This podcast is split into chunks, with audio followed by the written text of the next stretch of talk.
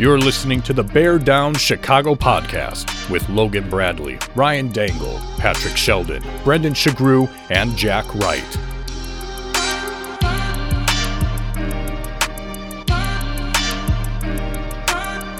Bear Down Chicago podcast. Yeah, we're that Bears podcast. All right, folks, welcome in to another episode of the Bear Down Chicago podcast. I am your host, Ryan Dingle. I am joined by Logan Bradley, Brendan Shagrew, Jack Wright, Patrick Sheldon. We are hoping is going to be here at some point. Boys, we had a week off. I missed your faces. How are you guys? Doing good. How are you, Artie? You know, it, it was it was nice. Uh, I got okay. I got to say this. Wifey and I went on the very first date since my daughter was born. So that's Nice. like 11 months.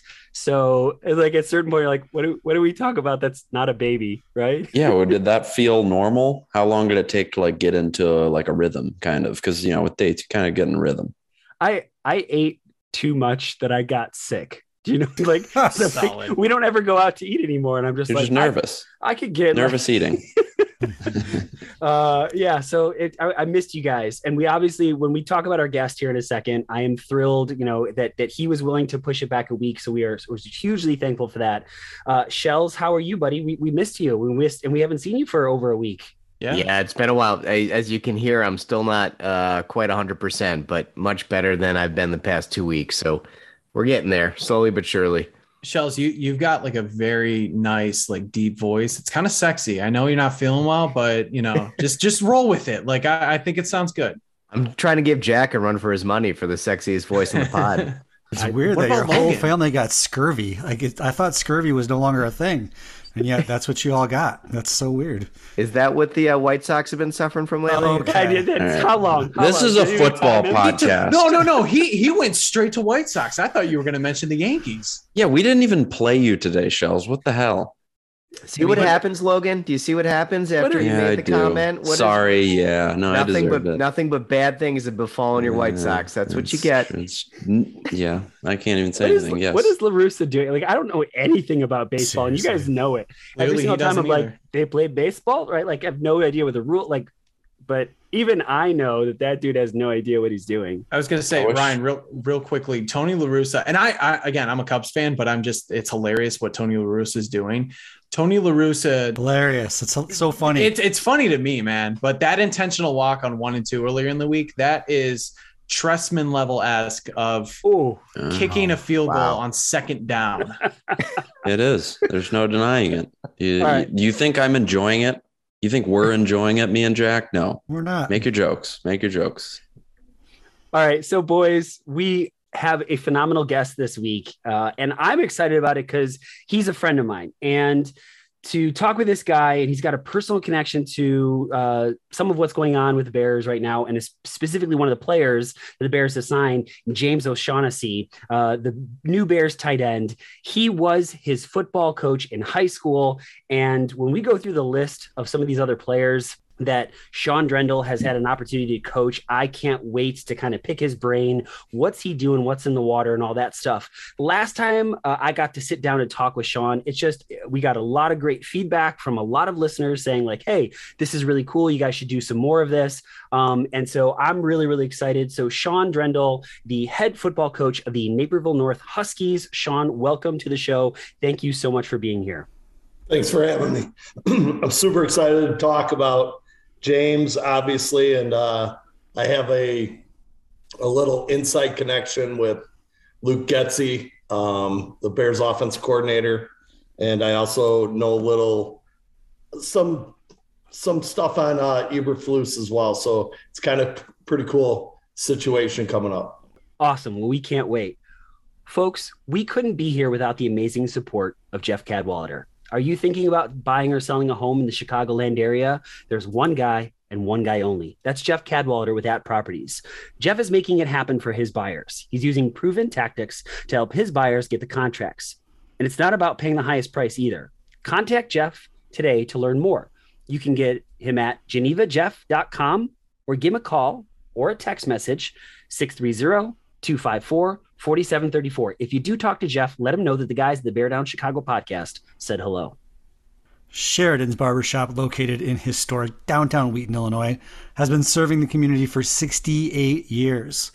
With six barbers and open six days a week, Monday through Saturday, they have appointments available to book online or by phone at your convenience.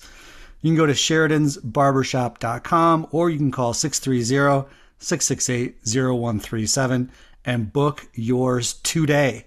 Sheridan's Barbershop, where traditional meets modern. I actually got a cut with Will this week, uh, and I took a picture. It was on Instagram. Um, if you are not following us on Instagram and Facebook, we are now on Instagram and Facebook, and would absolutely love a follow. All right, so Coach Drendel, let's talk really quick. And if I miss anybody, you can let me know. But I, this is a this is a pretty incredible list. So Justin McCareins, uh, who played wide receiver at NIU and then played for the Jets. Am I correct so far? And the Titans. Yep. And the Titans. Thank you so much. And then it was Chris Brown, who's a running back, uh, who also played for the Titans. Then we had Glenn Earl, uh, who was a safety for the Texans. Matt LaCosse, who played tight end for Denver. He played for New England. And now James O'Shaughnessy, who played for the Jacksonville Jaguars and now playing for our beloved Chicago Bears. Dude, what are you what are you guys doing over there? How how are you how are you making that happen? And what was it like coaching these guys? Did you kind of know that these they were NFL bound? Well, I mean, the crazy piece, you know, when you talk about Chris Brown and Glenn Earl and Justin McCareins, they, they were all right around the same age with a with a guy by the name of um, Jerry Hairston as well. So you who played Major League Baseball for about 16 or 17 years. So you're talking about a lot of great athletes around a lot of other great athletes. And I think, uh, you know, the community of Naperville has been great. Um, Naperville Central has had a few in the NFL as well with Owen Daniels and Cam Brate. Um, Sean Payton comes from there as well. So the community of Naperville has had great success in football. And, um, you know, we're just lucky enough to coach those kids and, and try to give them opportunities to get further along. So, so Sean, like, walk me through though, when Matt LaCosse, who played quarterback, did you kind of know this kid was going to play on Saturdays and maybe even eventually on Sundays? Like, is there something about a player that you notice, or is it just kind of like, hey, this is a good player and they elevate their game throughout their time with you? How does that work? Yeah, I mean, there there's definitely uh, things you see in them as athletes that, especially when you've been around, like Chris Brown, you knew he was if things went right and part of the part of the thing with the NFL to get to that level, you have to have chances, you have to have opportunities, and if you get the opportunity, those all those guys have made do on their opportunities. But there's been other kids who just didn't quite get the chance. Corey McKeon was a great player.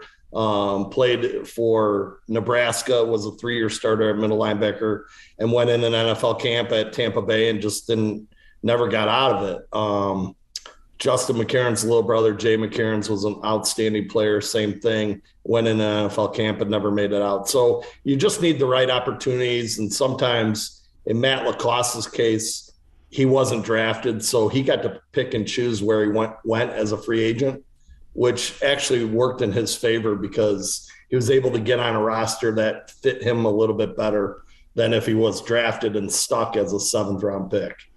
Um, those types of things, you know, but definitely all those players, they definitely had something called it, and they had a lot of it. Um, James O'Shaughnessy is probably, I don't want to say the longest tenured NFL player, Justin probably was, but James been in the league for a while now, and he was probably the least uh, likely to make the NFL. He went to Illinois State and just has been a really productive NFL player. Um, people would say, well, he's a second string tight end, but you know, there's a lot of people who would love to be a second string tight end for the Bears, and um, hopefully we'll reap a few benefits where we get to go see some games and be able to hang out with them and stuff like that. So uh, we're really excited. I've been at Bears camp a few different times inside the ropes, and to see those athletes and those players is um, strict simply amazing. As a high school coach, we're around good players.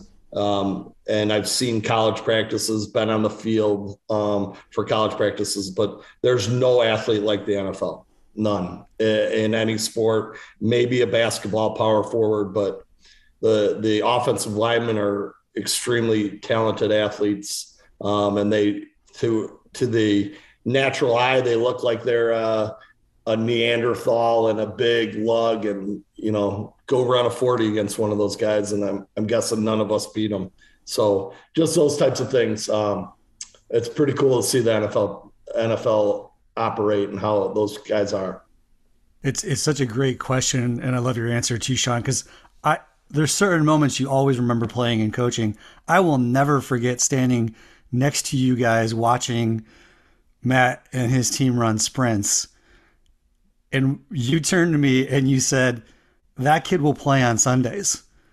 And I had never been in a situation coaching or playing where a kid was that talented that you could just look at them and say, that kid will play on Sunday. And that, uh, to this day, it blows me away. And especially because Matt's such a, I mean, he's such a great kid, um, a great human being, but he was so tall and so fast and ran like an antelope. So he kind of registered when you said that to me a little bit. I was like, yeah, of any of the kids I've ever seen, Matt could probably do it. Yeah, Matt, I mean, Matt could have been a professional baseball player. Um, Matt LaCosse, I mean, crazy is he's a guy that struggled to stay on rosters all of his career in the NFL. Now he's been in the league for six years, which is outstanding, but struggled. He's been like 52, 53 on the roster his whole career. Um, you know, he went against uh, Frank Kaminsky, who was the number one pick in the NBA draft. And I think he mm-hmm. dropped 30 on Frank as Frank dropped 31 on him in an epic regional championship game. Um, just like Matt, Matt had a 95 mile an hour fastball as a sophomore in high school and just didn't want to play baseball anymore. You know, I mean, he had it. And it's crazy that he's a journeyman in the NFL, right? So, like, just think of how good that kid who, uh, whoever's the number, Patrick Mahomes or people like that, just think how good they are. Sean, as you think about all the time that you've played and coached the game, can you think of the ways in which it's changed the most. One, maybe on the on the positive side of the ledger, and one on the side where maybe you don't embrace it so much, but it's a change and it's here. Oh boy, um, people are going to hate it. I mean, probably the bottom line is the game's not as physical or as tough. Um, they're pretty soft on the quarterbacks in the NFL, I believe. Uh, but then again, those are major investments that you can't lose those guys. Um, I think tackling is a, a, at a at an all time low. if you like uh, the black and blue division of the NFL and snow and the NFL and watching a Bears game in cold weather and playing defense, I don't think I don't think we're going to see it uh, very often as we just keep moving forward to better athletes on offense. So the games become way more athletic. Um, the analytics behind the NFL and all those games are unbelievable with the iPads and everything they get when they come to the sidelines. Then the quarterback's processing it. It's just amazing at how intelligent the quarterback has to be in the quarterback play. So, uh, you know, I think those are the two things that stick out to me. I don't think you're going to see um, the positive on the tackling part is I don't think we're going to have as many situations with concussions as we did. Um, the the stuff where you see McMichael going through what he's going through and stuff like that. I, I just don't think we'll see that as much um, because I don't think they tackle as much. They don't practice. Uh, they practice extremely hard, but they just don't practice the physicality of it as much. Um, but those guys are freaks. I mean, tremendous athletes moving at an unbelievable pace. So, Sean, uh, I'm curious, kind of along those same lines, and I'm going to compare this to basketball for a second. We always hear about kids who are mimicking guys like Steph Curry, just chucking threes instead of, you know, trying to drive to the hoop. So as you're seeing kids come into high school and, you know, enter your program, what are some of the, I guess like traits that these kids are are having now, like both positive and negative. Like, are you seeing, you know, guys just wanting to, I don't know, like like you said, maybe along those lines with tackling, maybe like there's poor form or something. But I, I guess I'm curious, what are like kids? What are you seeing from kids entering high school in terms of their football acumen now? Well, used, I mean, probably the biggest thing is it used to be that kids grew up playing football and playing structured football. And we're seeing less and less. I'd say about half the kids that enter high school haven't played tackle football. They've played flag, they've played seven on seven, but they haven't tackled.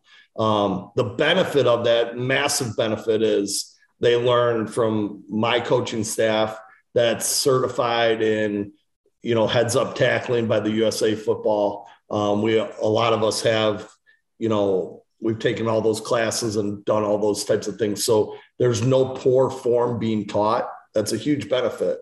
Um, so I feel more comfortable, you know, having a freshman practice go on and not having a kid lower his head or tackle wrong. Um, the other piece is you're seeing everyone wants to be a wide receiver or, you know, actually everyone wants to just be a wide receiver. No one wants to play line. Uh, no one wants to, not many kids want to play defense. Um, so those types of things we currently have.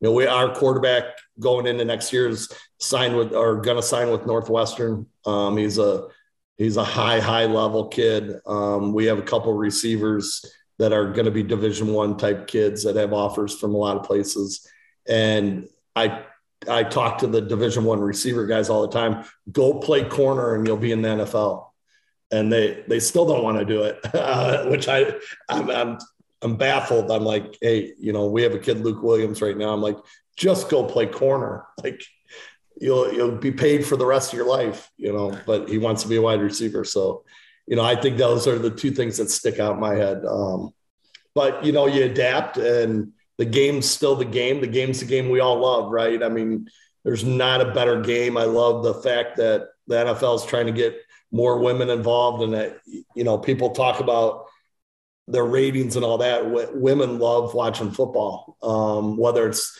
to to be next to their husband watching a game and have a connection. Or maybe they just like seeing you know guys that are pretty buffed out you know, getting after it, and maybe it's something they don't see at home. You know, maybe I don't, I don't know, but um, I, I would that's not that's not an issue with this group, Sean. We wouldn't, we wouldn't know anything about that. so I know that my wife always goes, man, you know, that guy's so jacked. And I'm, I'm like, you know, the 50 year old over here used to look like that. She's like, no, he didn't. Um, so, you know, those types of things. Um, I just think the NFL has done a great job of of finding their way with it. And for us who love the tackling and the hitting part, there's still enough of it that it's good.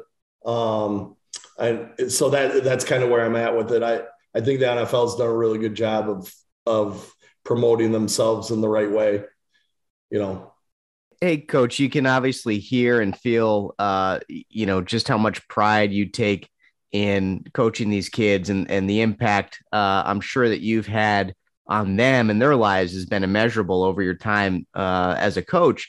But I'm interested to know what's maybe the most impactful thing you've taken away from a player or a specific experience, something maybe a player has done for you that's had uh, maybe a profound impact on on you and your life. Uh, you know, pro- probably the biggest one right now. Um, it's probably helped me become a better father, um, and I I I take huge pride in trying to be a fan. We talk about being a family. Um, we talk about our family comes before our football family, but and, and, there's times where, as a football coach, you have to back burner your own family. And I, I've I've started to realize my daughter just graduated this year, and some of her she takes huge pride in that her dad was her friend's high school football coach, and you know she comes back from graduation parties and says, you know, so and so said, you know, you had such an impact and you're like a second father to me. And she's like, Dad, that's so cool. And just to see my daughter like finally feel that like all those times I miss stuff or not that she's like, hey, you know, I'm super proud of that. Um, to me, that's been one of the cooler things of having my daughter go through the same program. Um, and we'll see. My my son's a sophomore in the same program this year. We'll see uh, if we get the same uh, feelings as we go through it. Um, he's got he's up against it a little bit from a standpoint that his dad is um, extremely hard on him. So I just got to remember I'm a football coach and not his father, and uh, still coach him that way. So you know those types of things. But when you coach or teach, anytime you can make. My father was a longtime teacher, and his statement was before he passed away. He told me, "You will coach until until you feel you no longer make an impact on someone's life. If you make an impact on one kid's life every year, it's worth it." because kids some kids don't have what other kids have and make that impact is super important so that's what i'm trying to do all the time um, I, you know there's some years you feel like you've done a great job of it and other years where where you don't but if you can make an impact on one kid i, I guess it's worth it especially when the social emotional um, where we're at with what happened with covid and all those types of things i think it's super important that kids have an outlet and i think football is a great outlet Sean, we're obviously very interested in talking about Bears. And, you know, you mentioned earlier James O'Shaughnessy, uh, you know, new tight end for the Bears to sign this offseason. So you teased a little bit about, you know, what he could possibly bring. Um, but, you know, we want to hear like what can he bring specifically to the Bears and how do you see him fitting in with Luke Getsy's scheme? Well, I, I mean, the biggest thing that I see with James is James was a, uh, in fairness to him, and I, I'm gonna. It's actually not nice even to the word horrendous. He was an awful blocker in high school. Um, he, he if I said horrendous, uh, I'm I'm discounting the word horrendous. He was even below whatever that is, uh, and he he knew it. And when he went to college, he became from a wide receiver to a tight end, and he worked his tail off. And he as you look at the stats and analytically, I think last year he was the fourth best blocking tight end in the NFL. Um, and, and, I kid with them a little bit of obviously the NFL has gotten a lot softer than I thought it was. Uh, if you're the fourth best blocking tight end at the point of attack, but James does a great job of getting after it. Um, he's he's a guy that's versatile enough and skilled enough that he can still beat you downfield. Um, he runs good routes. He catches the ball extremely well. He is a great second option as tight end. And in Getsy's scheme, they use a lot of them, right? So second or third option, those guys are all going to be part of the what they do. Um, he had a, James had a really good uh, vibe with uh, uh, with Lawrence down in Jacksonville. So I think he would have done a great job if he would have stayed there. They wanted to get a little bit more high profile type tight ends, so he had to go. But I think I think you'll see is that Justin Fields will really become comfortable with him because he's a guy that's willing to put his he'll block for you. Um, I think in his senior year in college, he in the national championship, um, they lost to North Dakota State. Illinois State did, and he got knocked out in the fourth quarter running under a kickoff um, as a uh, he was their star tight end and he was on the kickoff team late in the fourth quarter and got knocked out of the game so he's that type of guy that whatever they ask him to do he will do and i think teammates gravitate towards those guys so he he'll be a great glue guy in that locker room. I think he'll do a great job, and it'll be great for Cole Kmet. He, you know, James learned from, you know, I know Ryan talked about where he was, but he had one year where he was with Kelce at KC, so there is a connection there. That's why, uh, you know, our GM brought him to the Bears. He knew him from when he drafted him at KC, so or part of that staff. So I think that you'll see a lot of things that Kelce has taught him or worked with him with. So it'll be great to see. So I mean that's that's amazing, and I think that's a really good point about you know just the different places he's been and what experience he can bring to not only the offense but some of those younger tight ends. I gotta ask, and I gotta take a sidebar here.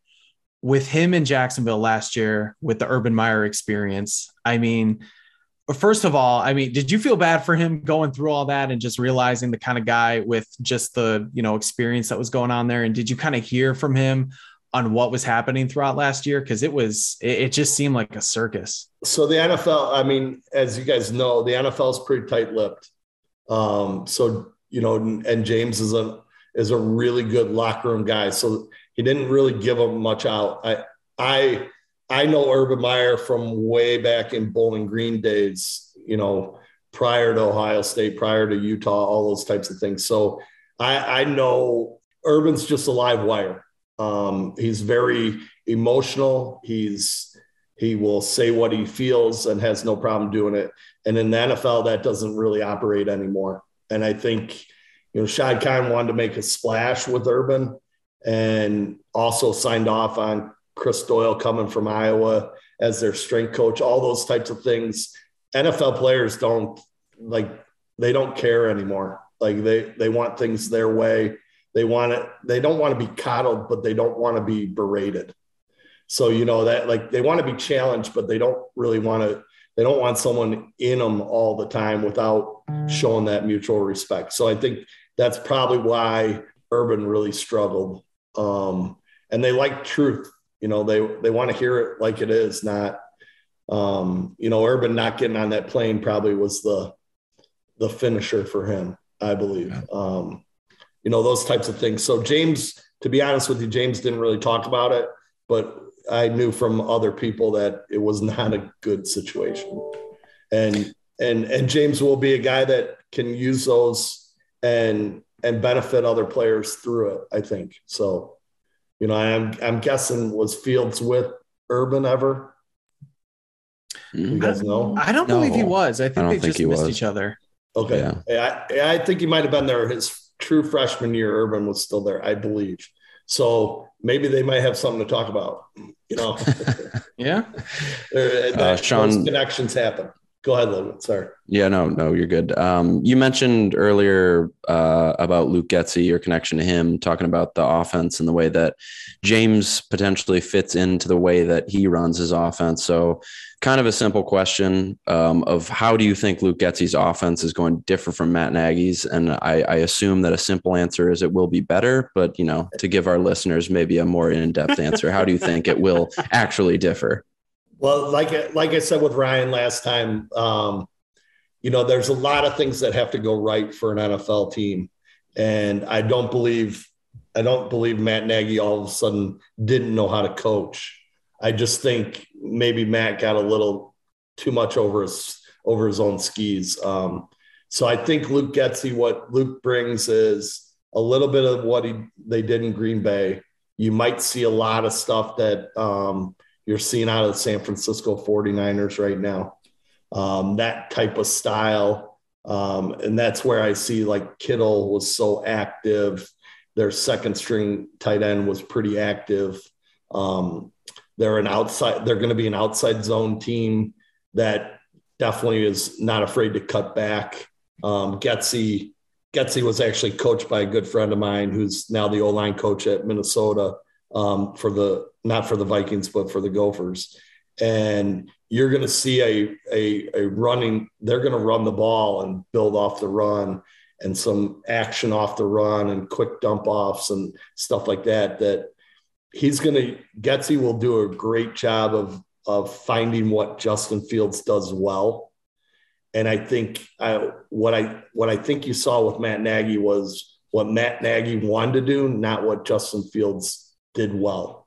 Um, I still believe, and you guys, uh, Jack Wright will probably punch me next time he sees me, but I still believe that Mitch Trubisky wasn't a bad quarterback. Um, I just think Mitch, they never got to what Mitch did well. Um, and I think Justin Fields is very similar to Mitch, that he, he likes to be on the move. He wants to get the ball out of his hands quickly. He wants to be active. He's a phenomenal athlete. And I, I think you'll see that um, already, you see the Bears, they're slimming down their offensive line. And the purpose of that is not to be a power bashing run team. They want to run the outside zone. They want to create seams. They want to create cutback lanes, be athletic enough to get in the way of people so Justin can operate and make plays. So I think you'll see a lot of that. And I think we're, and to top it, Logan, we're really going to like it, is what I think you're going to see. I think that's music to uh, to a lot of people's ears. Um, and then on the other side of the ball, just in your opinion, how do you think uh, Eberflus defense is going to differ from Desai in terms of, you know, hopefully maximizing the potential of of players that he has uh, on that side of the ball? Well, I mean, the unfortunate thing is, I, I think that the Bears lost a really, really good player that I don't know if people quite realize how good Akiem Hicks was. Um, he's the guy that to me, when you watch them play, when they when he wanted to play, he was phenomenal. Um, and I think I think Nagy lost him somewhere along the way. I, I don't even know if he. I mean, I'm guessing he was hurt and banged up, but I think he could have played more games than he did last year. Just chose not to. Um, that's where I go back to. You got to get a guy that the guys want to play for, and that they trust and what he says comes out of his mouth is the truth and they're going to believe in it. And I think that's what you see with Eberflus more than anything. Scheme is great. Um, with the type of athletes every team has, let's be honest, like the NFL, the margin of error is so slim. I think it's what guys can get guys to play at the fastest tempo to their optimum every weekend. And Eberflus has shown that in every stop he's made. Um, his guys play hard, so I think I think you'll see that. Um, the question is, what happens when he becomes a head coach from a defensive coordinator, and that that always is. It's a tough. It's a tough jump. It's um, you know how much how much is he in the meeting rooms? How much is he in the offense? You know what is he doing that? And that's that's really the big one for a lot of teams. You know, um, I know Kansas City. He he's never in that defensive meeting room. Now they don't play great defense either, right? So like, you know, um, will Eberflus allow Getsy to do his thing? Will he allow the defensive coordinator to do his thing? I, I don't know that, but I do know that he's a very well respected person, and he's he's really cut his teeth up the way. It wasn't a massive meteor rise for him. He's he's made a lot of stops and done a great job with everything he does. I'd just like to say for the record that I would not punch you in the face, Sean, for any reason. One, because you're large, you're a large man, and you'd probably kill me. But also, like, you don't really have a punchable face. You know, Yeah, like true. That's like Jay true. Cutler has a punchable face. You don't have a punchable face. Uh, so, like, leave- at least I'll those leave- two reasons. I'll leave this for all your viewers. Um, my dad told me a long time ago, never get in a fight with someone uglier than you. He's got nothing to lose. So um, just keep that in mind, Jackie. Put that one in your pocket. I like that. That's good. That's great advice.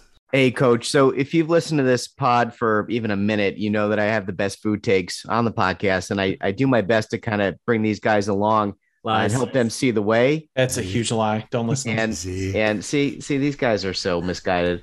Uh, I've got my work cut out for me, as you can see. But uh, so we're gonna ask you a food related question, and it's about hot dogs. And so, at the risk of of making you a pariah in Chicago along with me, apparently, because uh, everybody else in Chicago seems to have the wrong take. Two part question: What do you put on your hot dog, and is ketchup acceptable? So everyone is going to punch me, but I, I like cheese on my hot dog, and that's it. Oh, Wow. Cheese dog. like melted cheese, like a chili cheese dog. Yeah, melted cheese is all right, and I can handle the chili cheese, but I, I'm not a ketchup or mustard guy or relish. I like. I'm a plain. I'm pretty plain person. It's It's a man who likes what he likes. yeah. Yeah. It's che- but that's cheese what is it's good. about. That's what it's about. You, you you have your hot dog the way you want to have your hot dog. This like Mhm. policing of what you can put on a hot dog is like bananas to me. That Unless it just plainly it just is way too gross. Like cheese is more than acceptable. Yeah. Well, here here's what here's what gets me is when we're kids, we all eat hot dogs with ketchup and we love it. And then for Mhm. some reason, we become adults and we're like, "Oh no, I have to not like that thing anymore because I'm an adult." Like put ketchup on your hot dog if you want ketchup on your hot dog. You know, shells. I used to eat peas with ketchup, and then I grew up. Oh. So, I mean, Oh, Why? my that's God. never that's never acceptable. Like I mean, on. look, you know, you just when you're four years old, you just eat you're on ketchup with anything. I I have said this on this podcast, but I will say it yet again. Get your hot dog and put whatever you want on it. Put ketchup on it, put ketchup and mustard, just mustard, whatever you want. But when it is a Chicago style hot dog, you're not supposed to put ketchup on it. Yeah. The reason being is all Chicago's immigrant communities put all those flavors together and it is a perfectly balanced thing. And when you put ketchup on it, it overpowers the flavor. But so when I go to like Portillo's and I get a Chicago style dog, I don't ask for ketchup on it because that's disgusting. Now, if I'm sitting in a ballpark, let's say I'm I'm going to go watch Coach Drendel's Huskies, right? I'm gonna go. I'm gonna go to a high school football game because that's awesome. And I get a hot dog. You know what? I'm gonna put ketchup and maybe mustard on it because it's delicious. But when you get a Chicago style dog, and that is the exception, people think all Chicagoans do not put ketchup on their dogs. It's no, you don't put it on a Chicago style dog. And I am yelling, and I'm not even yelling about football. We're yelling about hot dogs. It's ridiculous. You But I think. I, I- I on think your Shell's hit Chicago it. It's the policing, right? It's Yeah. it seems to somehow overlap into everything. Yeah. I go to I go to guaranteed rate. I get a brat every time. They have the greatest food in the MLB. I mean, far better than New York or definitely the other side of town. And I'm gonna if I'm gonna get a Polish or I get a brat at guaranteed rate, I'm gonna put whatever whatever the hell I want on Right. it because I'm a grown ass man. And I agree with you. And I like a Chicago dog. Like I, I love a Chicago dog, and I think you are correct in that regard. Chicago history, 1893 World's Fair, those perfect mixtures of flavors. But I do agree with Shells on the whole idea of, hey, we don't need to be policing other people on what they choose to put on their encased meats. They can Oh, put whatever yeah. they want. So- All I'm saying is, if you want to put ketchup on your tube steak salad, I mean Chicago style hot dog, then you put ketchup on it. Okay, That's would you would you Oh, go to a you just- su- uh, would you go to a sushi restaurant and say, "Can I get some ketchup on this sushi, please?" If I like ketchup on sushi, why not? Also, just- I, I, I- I agree with the I agree with the policing, but if you ask like if you ask an opinion like, oh yeah, here I'm putting ketchup on a hot dog, what's everybody think about this? Like, yeah, we're gonna say something, but you hey man, you do what you want. That's totally fine.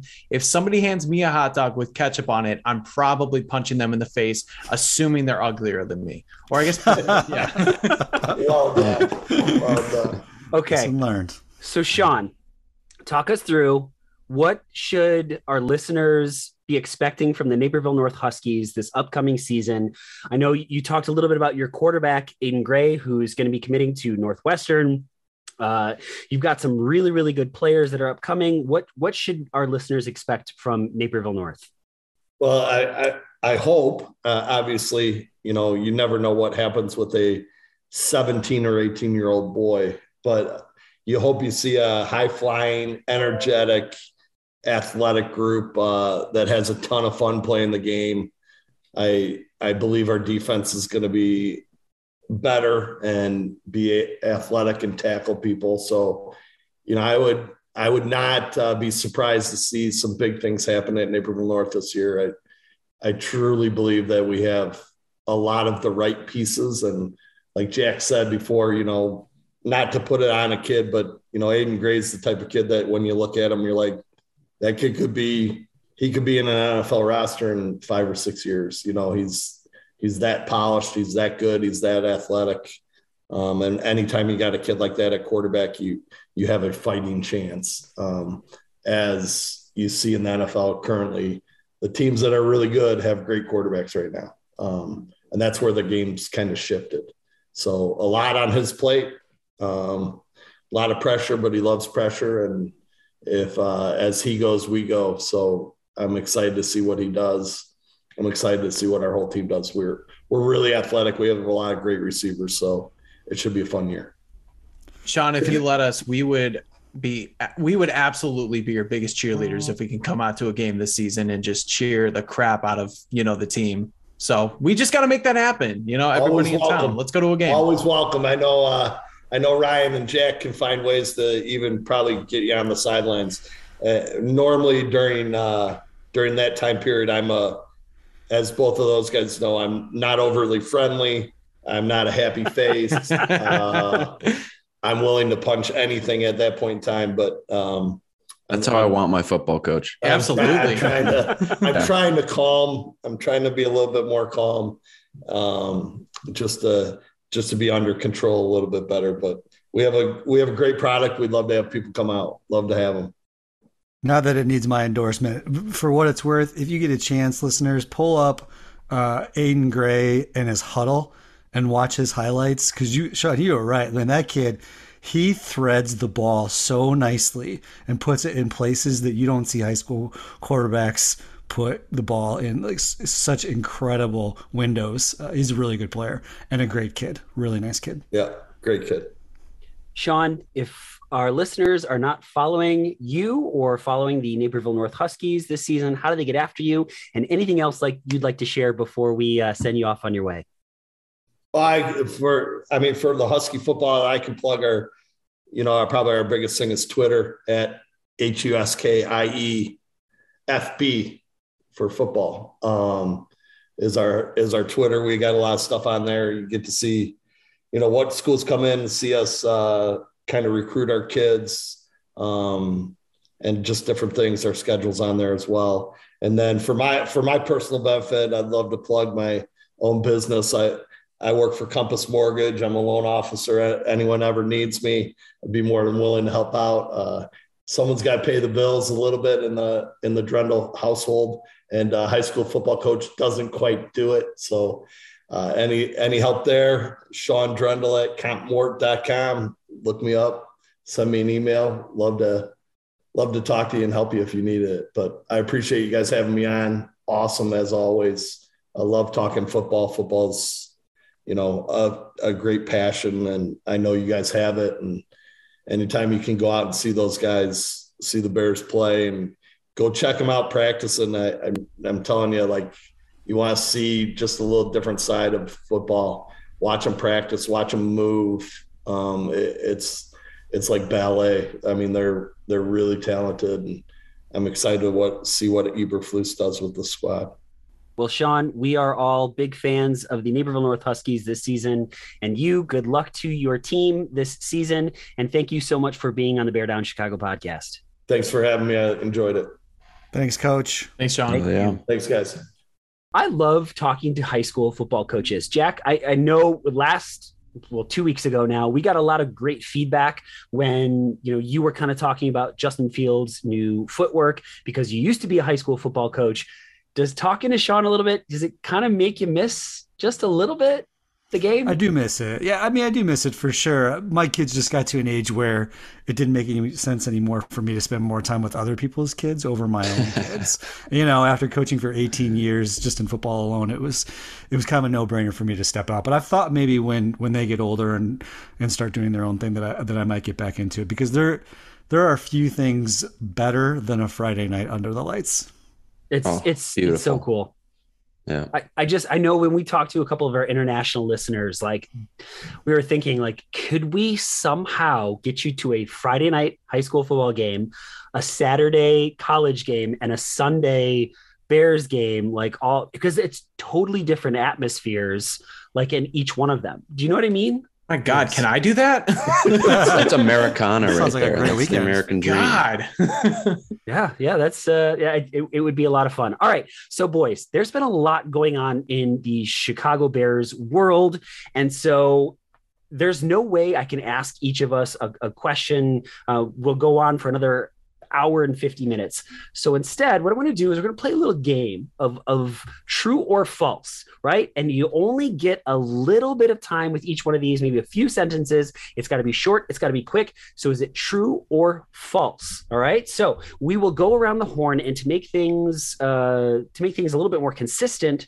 What we're going to do is we're going to stay with the same order every single time. So Logan, Jack, Shells, and Shagru. Shagru, I'm sorry, buddy, you are last, but you're not dead last because I'm after that. So it's That's okay, Tony Reale. Logan, Jack, Patrick, Brendan, and I will finish it up. Okay, so the first one is this a true or false statement? The Chicago Bears, well, actually, let me rewind just a little bit here, guys. Alyssa Barbieri and Bears Wire USA Today put out that the Bears cap numbers right now they're spending 65.55 million on the offense and 97.82 million dollars on the defense. This is a huge problem. True or false?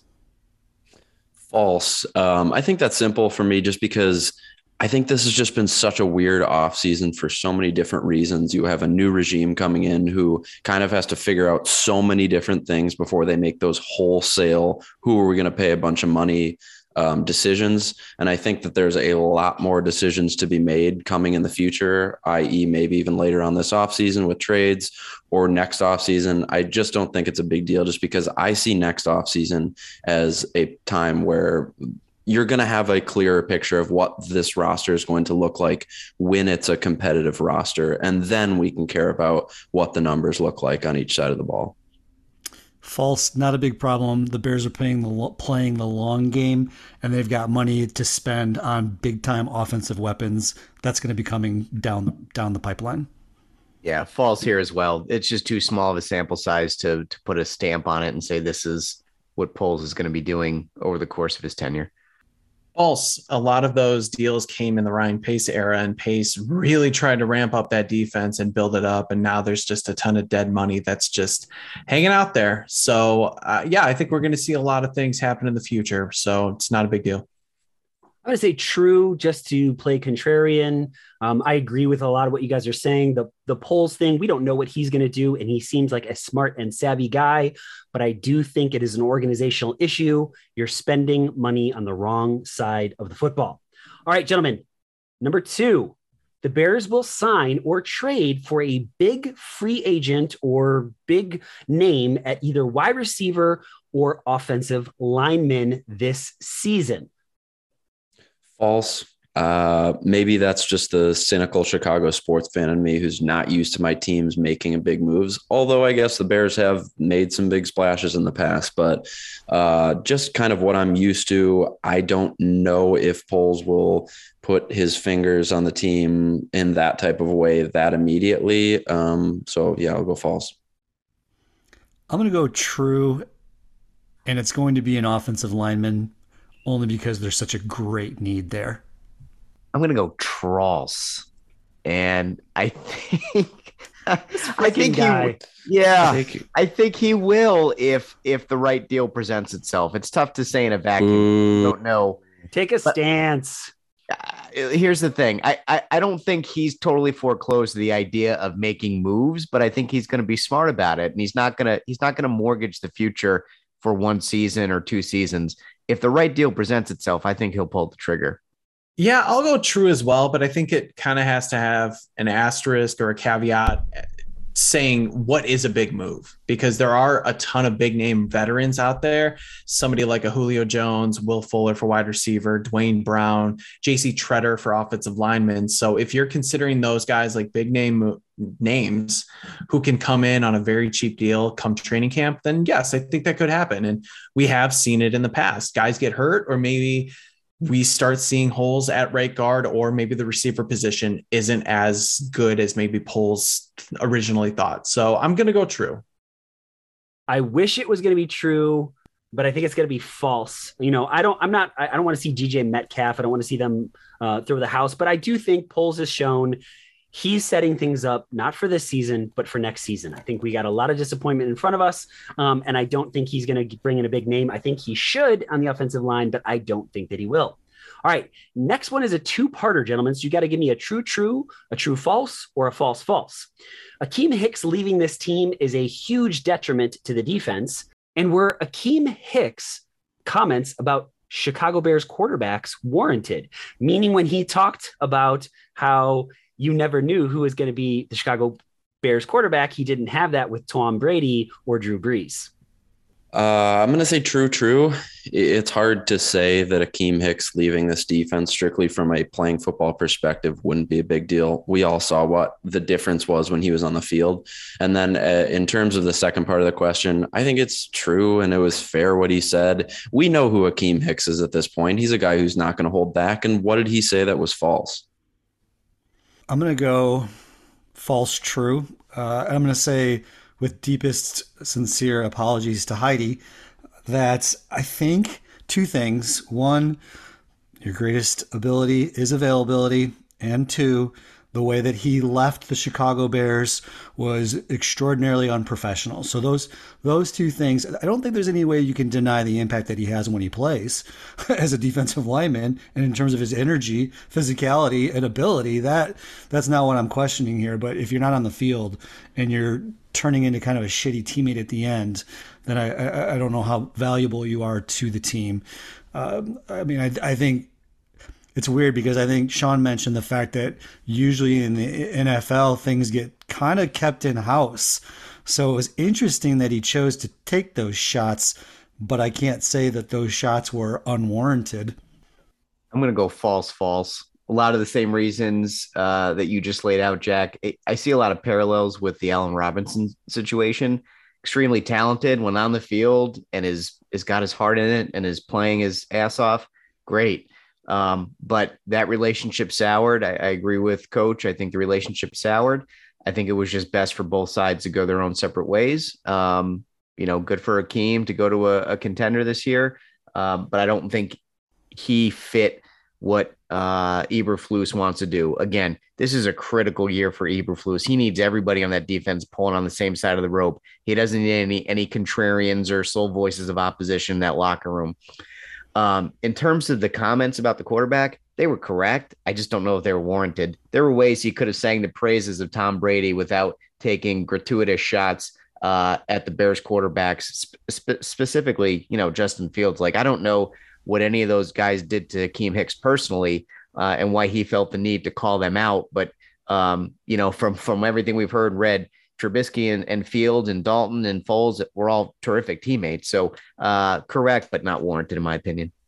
Gonna go false true. So Jack and Shells, you guys pretty much hit on everything I was going to talk about with Akiem Hicks's availability, health wise, uh, as well as somebody who really he seemed like a really good teammate, but at the same time he missed some practices. There was that uh, unfortunate noteworthy blow up that happened late in the season that feels like kind of got brushed under the rug a little bit. But let's also consider that this team has moved to a 4-3 defense and he is a very traditional defensive end on a 3-4 when he's playing next to a true nose tackle when he's at his best. And really going to Tampa, that's going to help him so much as a complimentary piece playing next to Vita, Vita Vea. He wasn't going to get that in Chicago at this point in his career. So I think at this point it's it's false. But as far as the quote unquote shot towards the quarterback, I think people are kind of making a big deal about it. He essentially said, like, look, when I got into the league my first few years, I played with Drew Brees and I played with Tom Brady. I didn't play with Tom Brady and Drew Brees in Chicago. I think, you know, it was a little tongue in cheek, but at the same time, I'm like, that's pretty much all he said about it. And it's true. Like, we didn't have anybody close to Tom Brady or Drew Brees. And he just talked about the importance of having a sustainable offense, really. So, if anything, it was kind of more of a shot of Matt Nagy and his inability to put together a competent offensive game plan. So, I'll just say false. I, I don't think, or I'll say true. It wasn't it, it was warranted, but it wasn't as big of a shot as people are making it out to be. I'm going to say true false. Uh, I think Akiem Hicks is a game changer when he is healthy. You guys made a great point, but he's been healthy most of his career, aside from this last year and a half, which obviously th- that that says a lot. But when he plays, I think that dude would transcend scheme. I think he has an incredibly high motor, and I think you find a way to get a playmaker like that on the field. I don't think that what he said was just why why say it? Just there's there's like you guys already got to the point. We all know quarterbacks suck in Chicago. We've had a terrible terrible luck with bad quarterbacks. You don't need to say it. You don't need to, you know, throw shade or whatever. We've already been there, done that. The Chicago Bears having to shut down an OTA practice because they were hitting too early is a big deal. Absolutely false. Um, I, I think it's just the beginnings of hopefully what Eberflus is probably trying to do with this team, which is you know, ha- having an aggressive team, but also I've read a lot of players who, you know, are quote unquote leaders for this team who are just saying, Hey, there's a lot of young guys on this team who are coming in right now, trying to prove themselves, trying to make this roster.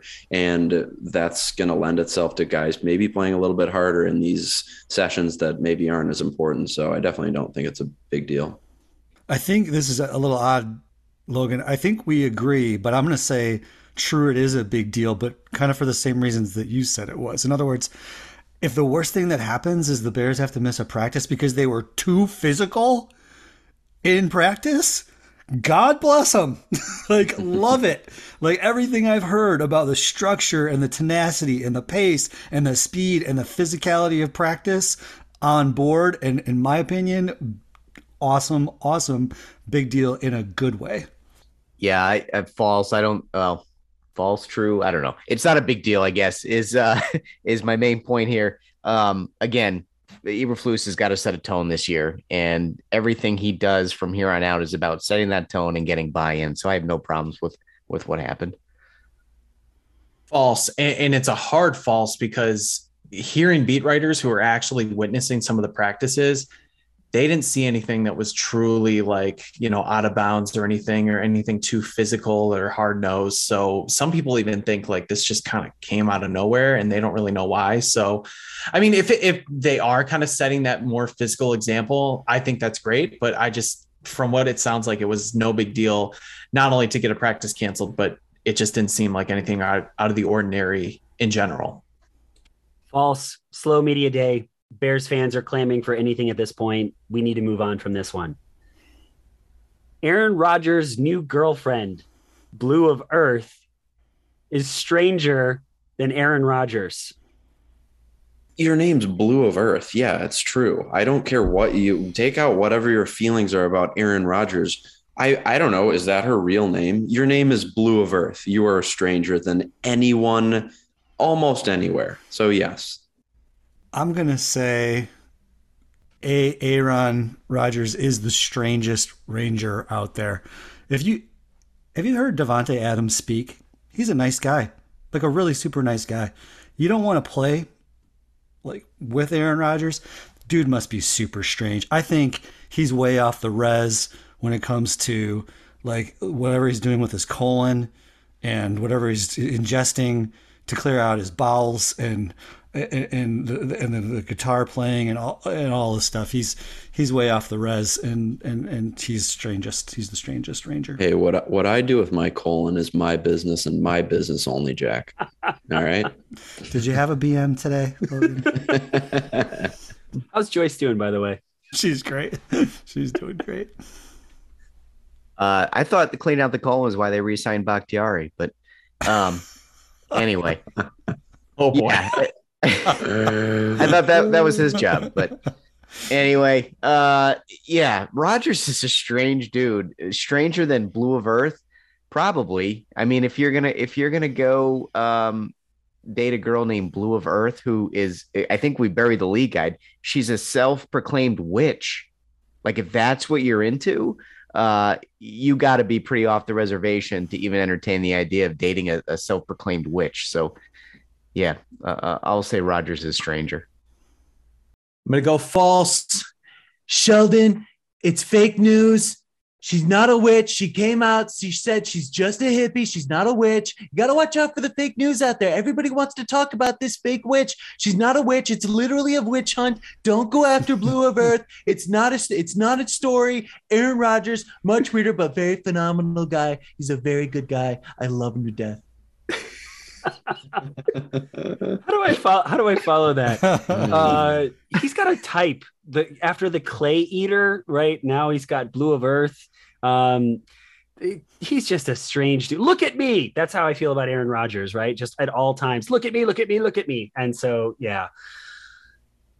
Braxton Jones, rookie, got a chance to start at left tackle during one of the OTA practices. So for this one, Braxton Jones will get a chance to start at left tackle at some point this season. I say true only barring injury.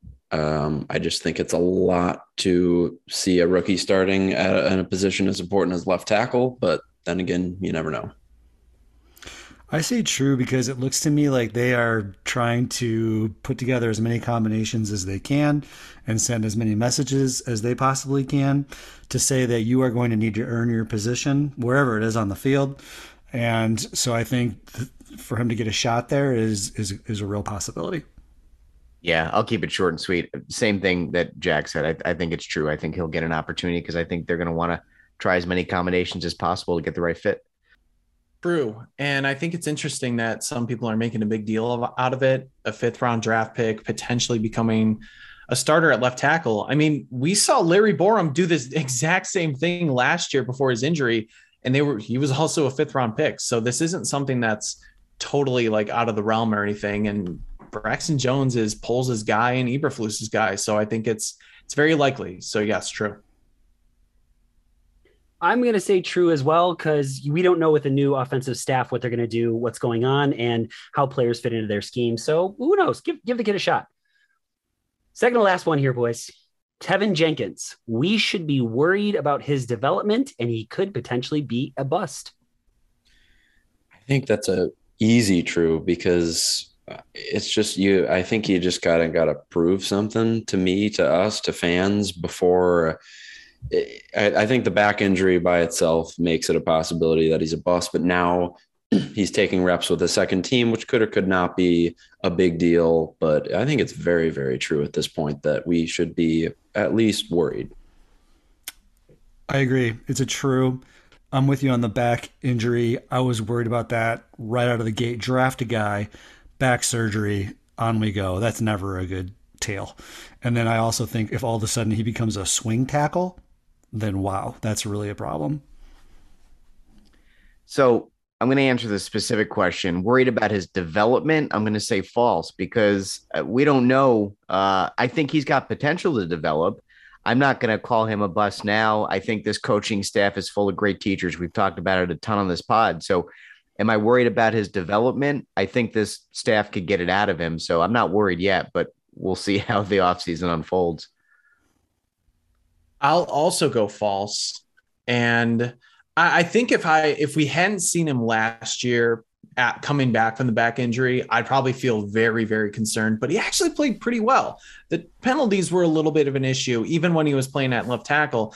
He actually, you know, held on, held his own, and you know, I was kind of impressed with what I saw from him. So as far as him taking second reps with uh, with the team in OTAs, I think they're more trying to see what's going on with Larry Borom because going back to Braxton Jones, if they think he can be a starting left tackle or play left tackle in the league, let's see if Larry Borom can be a swing tackle. And, you know, perhaps they're just, you know, moving Teven Jenkins back and, you know, down a little bit just to see what Borom can do. So at this point, no, but who knows what happens in the sophomore season? Maybe that changes.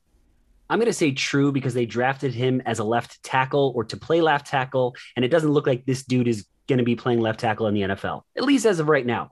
Things can change, things can develop, and we'll see. But the only reason I say it is, you know, that's a premier position. And it sounds like he might be playing right tackle, guard, somewhere else. Um, the fact that he's playing with the second team, you know, maybe they do just like Logan said, want to see where he fits in the thing, but it doesn't seem like he's going to play left tackle, which is why they drafted him. All right, gentlemen, this one is is it kind of caught me off guard with some of the things that I've been seeing on Twitter. Darnell Mooney is finally getting the national recognition he deserves. True. I there's I think hmm, it's hard to not kind of criticize our just fan base at that times just because I just think people like need people to be like, tell me I'm good. Tell me my players are good. Tell me the Bears players are good. Who cares? I don't know. Maybe that's just me in the minority, but like Darnell Mooney is going to go out and hopefully I'll have a great year. Who gives a shit if people in the national media are talking about him or not? I will never understand that from a fan perspective. Uh, that's as simple as I can put it. I'm going to say false, and I'm going to f- hone in on the credit he deserves. I, I, I, just, again, I think it's Bears goggles. I, I really like Darnell Mooney. I think he's a good receiver. I still wouldn't make him a number one on my franchise as if I had to start it tomorrow. I hope he has a great year. I hope he proves me wrong, but I don't know as if he deserves that national recognition or credit? Yeah, I'm gonna say uh I'm gonna say true. He's getting he's finally getting some recognition. I only because I think he's been so disrespected. I agree with you, Jack. I don't I don't think anybody should be touting him as like a top 10 receiver, but he's been completely forgotten and discarded uh, when when pundits have talked about you know the Bears' offensive weapons. Um, they almost kind of just write him off as oh well, and Darnell Mooney. Um, he deserves some recognition, and uh, it's good to see him finally getting some recognition because uh, I think he's a heck of a player. Yeah, I agree with Shells. I think true. First off, he's getting the recognition he deserves because he is kind of that like borderline. I'll, I'll say he's a borderline like one for a team. And I think people are kind of recognizing that he's obviously not going to be in the conversation of guys like Justin Jefferson and, you know, let's say Ty- Tyreek Hill and, you know, the upper echelon receivers. But yeah, some, you know, some of those sites are, you know, showing highlights and saying, hey, Darnell Mooney could really have a big year. But holy crap, Logan is so right so many people are just getting so butthurt about all these national writers. And I mean, me being a writer and a local writer and talking about this, it does kind of piss me off because who cares? Like, what is that going to do for you? What is that going to do for anyone? And even players have said, shout out to Adam Rank, uh, having Khari Bless, uh, Blasingame on his podcast a few weeks ago.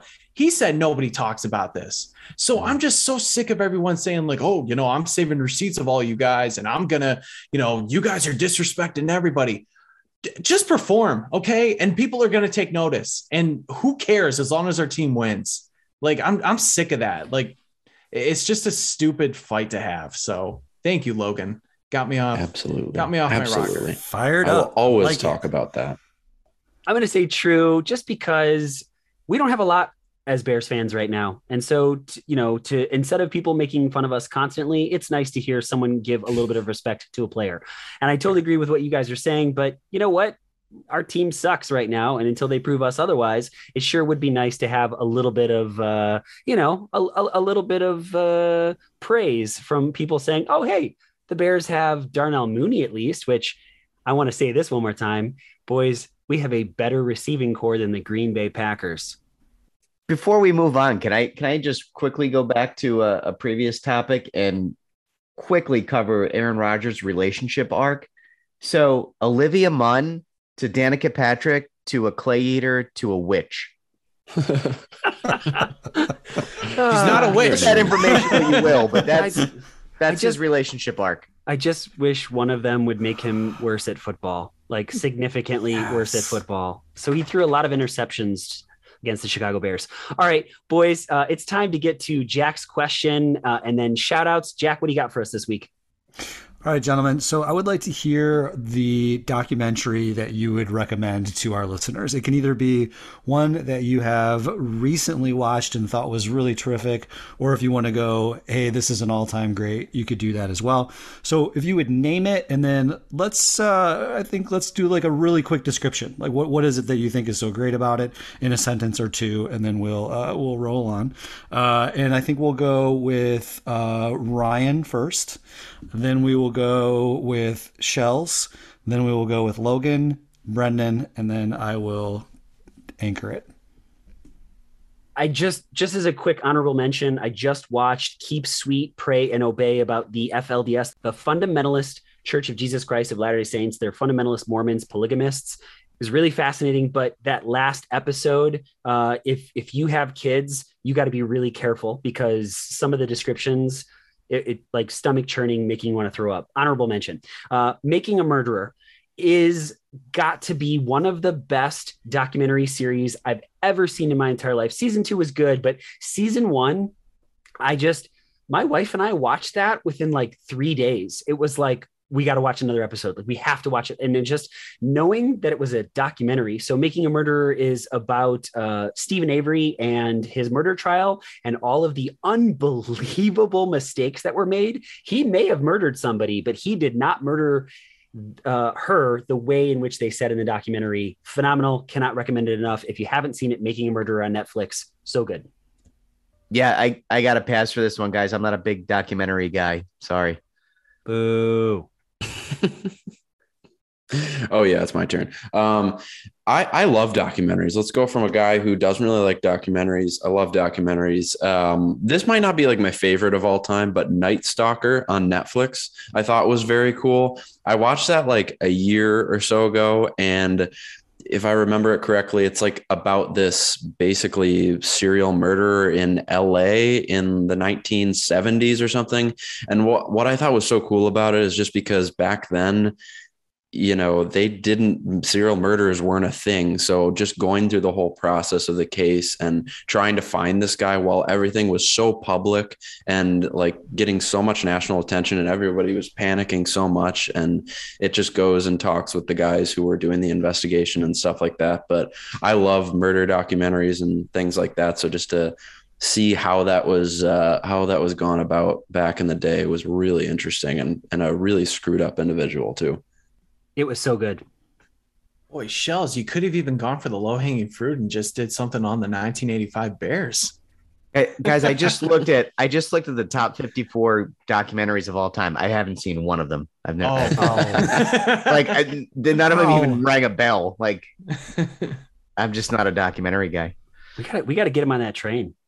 Yeah, it, it is really good. And I do like documentaries a lot. I I feel like I should watch more of them and like make time for them. And I this probably is low hanging fruit, so I apologize, but I was fascinated by both Fyre Fest documentaries a few years ago.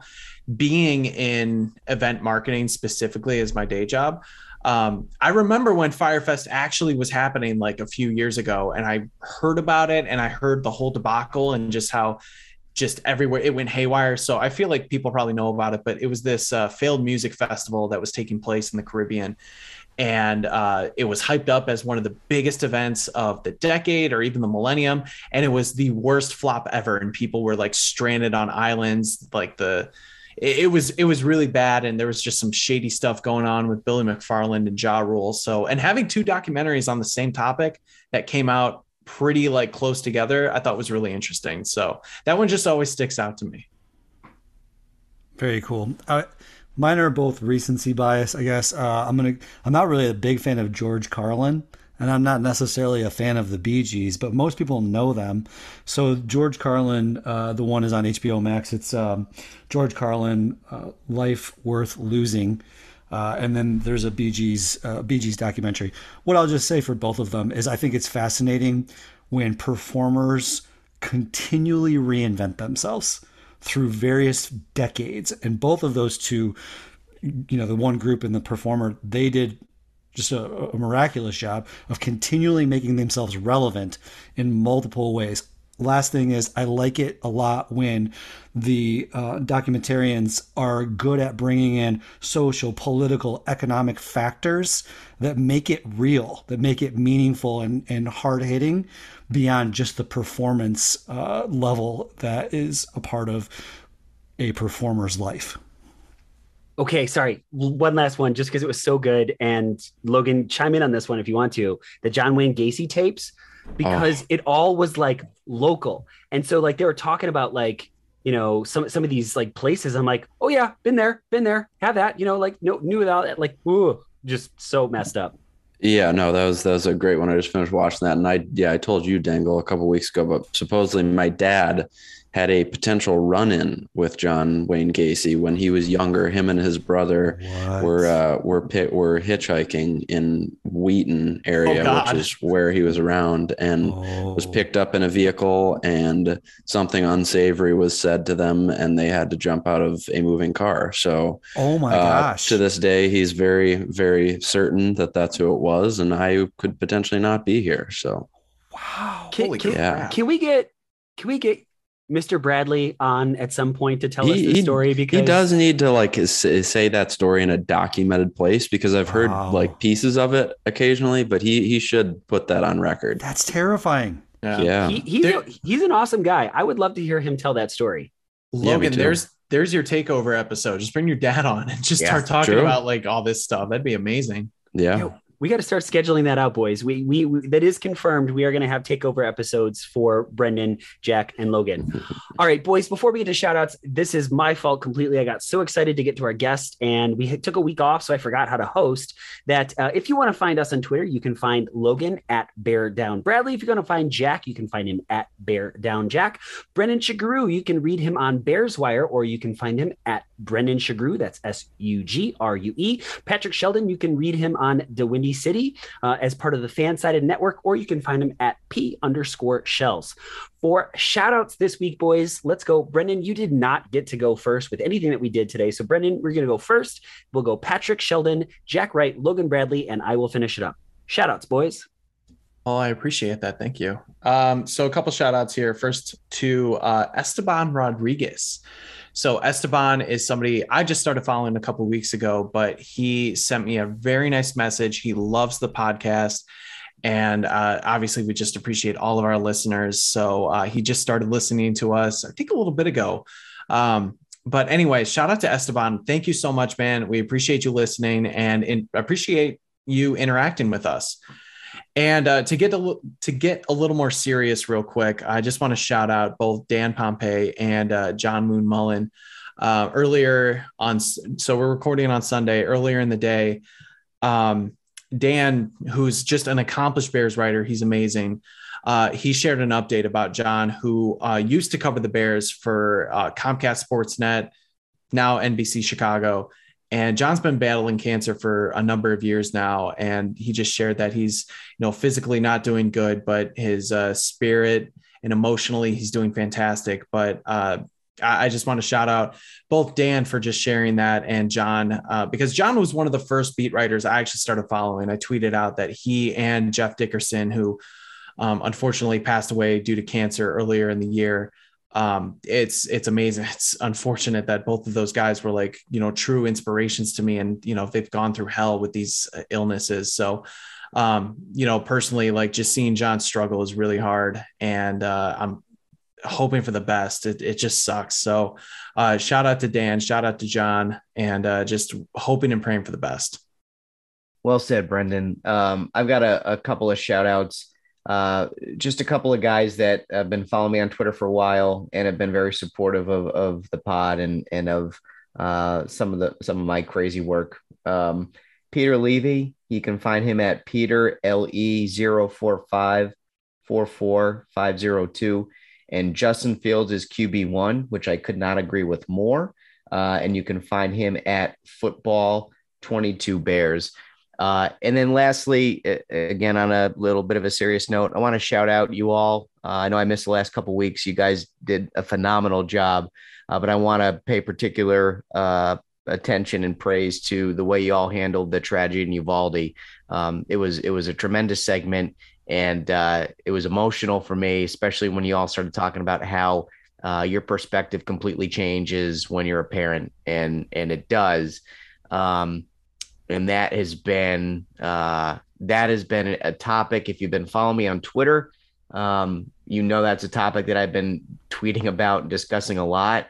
And if you don't like it, uh, tough shit. I don't care um, because I am also tired of the it's not time to talk about a crowd um, because failure to talk about is what leads to situations like this. So uh, if you don't like if you don't like that, I'm not sticking to sports. I, I honestly don't care. You can hit the unfollow button uh, quickly. Okay. Um, but you all did a great job. You did a phenomenal job handling a very difficult topic. And so thank you for covering that. I'm very sorry I missed it. Um, but I just want to give you all a shout out for the way you handled it. Shells, thanks for speaking out on that. And I especially find it like fascinating to hear your perspective because you have a military background. It's something I would like to talk to you more about directly at some point. I just think it really is an interesting topic, and I love to see you speak so strongly about it. So thanks for that. Um, a couple of shout outs from me. I'm going to uh, shout out uh, Scott Swartz, who's, I don't know, is he our biggest supporter? Possibly. He's in the running. He's in the team picture. He's on he's, the Mount Rushmore. If we had a Mount is. Rushmore of listeners, he's on dude. there. We, we owe Scott so many beers. Like we, we owe him we like do. a lifetime of beers. Yes. He retweets us. He I've said a couple of times to Ryan when we, when we chat about the show uh, to all of you guys. I think I love it when we get feedback. It's nice to have like the conversation continue with our our listeners, and I like to continue the conversation with Scott and others. And so, really, he hits that sweet spot when it comes to interacting with us and supporting us. So he's at Scott underscore the Swartz, S W A R T Z. I'd like to shout out Logan Bradley because he is a Sox fan and I am a Sox fan. And as Sox fans, we need all the support we can get, ladies and gentlemen, because it sucks to be a Sox fan so far this year when the hopes were as high as they were. And the team has been as big of a cluster, you know what, as they have been. Along those lines, my final shout out is you all know I'm a noob when it comes to Twitter. I'm also fascinated by Twitter. So everybody that interacted with my real time Tony La Russa debacle intentional walk tweet this week that just kind of I don't know what's the word. It went viral. It blew up. I'm not sure. Am I saying it right? Am I doing it right? It did anyway, a lot- Such a millennial. yeah. Oh, it did numbies. I love it. A lot of Numbies. people I was just people joking. people gave me a they gave me a thumbs up. Wait, no, that's Facebook. Anyway, lots of people interacted with that tweet tweeter, and that was awesome. Just a How do reminder you do, for fellow kids? yeah, a reminder for all of our listeners that Jack is the elder member of our podcast. I'm old guy. Um, my shout out, similar to talking about uh, Schwartz, Ryan Badgley is is a huge follower, a huge supporter. Um, you know, retweets a bunch of our content, is is always engaging, and uh, you know, I really appreciate that. You know, I'm the lesser of the five on Twitter amongst all of us because I live on Twitter for my job. So when I can get a, a second away from that madness and me tweeting obscenities about Tony La Russa, I try to. Um, so yeah, also on that, yeah, on that same, uh, and and also Ryan Badgley's uh, handle is at Ryan Badgley forty. So very much appreciate uh, all the support that, gosh, so many people uh, give us out there. So shout out to them. Shout out to suffering baseball fans in Chicago, and we'll keep it at that. Yeah, Badgley puts our stuff up on Facebook as well. So, like, just thank you. Um, I've got three. Mike Gus, who actually uh, was on a couple times when we were the Bear Down report. Um, and it's a time we got to get him back on. He was really, really good. And he's got some opinions that I strongly agree with. And I know that uh, Sheldon and some other people will disagree with, um, but it's nice to, to hear, you know, his thoughts on it. And also was a high school football coach. Uh, so to get his kind of thoughts on that has been really cool. So Mike, uh, hold your ground, buddy. I, I, believe in you, especially when we're talking about the offensive line. Uh, TJ Brooks from Canada, one of my favorite Canadians, um, and a huge fan of the Teenage Mutant Ninja Turtles, which we had some back and forth on that. Uh, a big fan of, of, of what we're doing. And TJ, we're big fans of you. So thank you so much. Uh, appreciate all the interactions. And the last one goes to Andrew Davies. Uh, his Australian football team played my Australian football team. And instead of being a total jerk when they won in the last minutes of the game, uh, he was total class about it. And I appreciate it. Uh, you guys if you've listened to this show, you know I'm not a huge baseball fan. I don't like basketball. I'm really kind of a big football guy and now an Australian football guy, and, and I and I take my teams kind of die hard. Um, and my Australian football team, Port Adelaide, is not doing really well right now. So thanks for not rubbing it in my face. Hey man, He you're not missing out on much of the baseball, so you're fine. Folks, we know you can get your Bears information anywhere. You know, you can listen to a million different Bears podcasts, but you are listening to this one, and we appreciate it more than we can say. For Logan Bradley, Brendan Sugrue, Jack Wright, Patrick Sheldon, I'm Ryan Dengle. Folks, thank you so very much for listening. And as always, bear down, Chicago.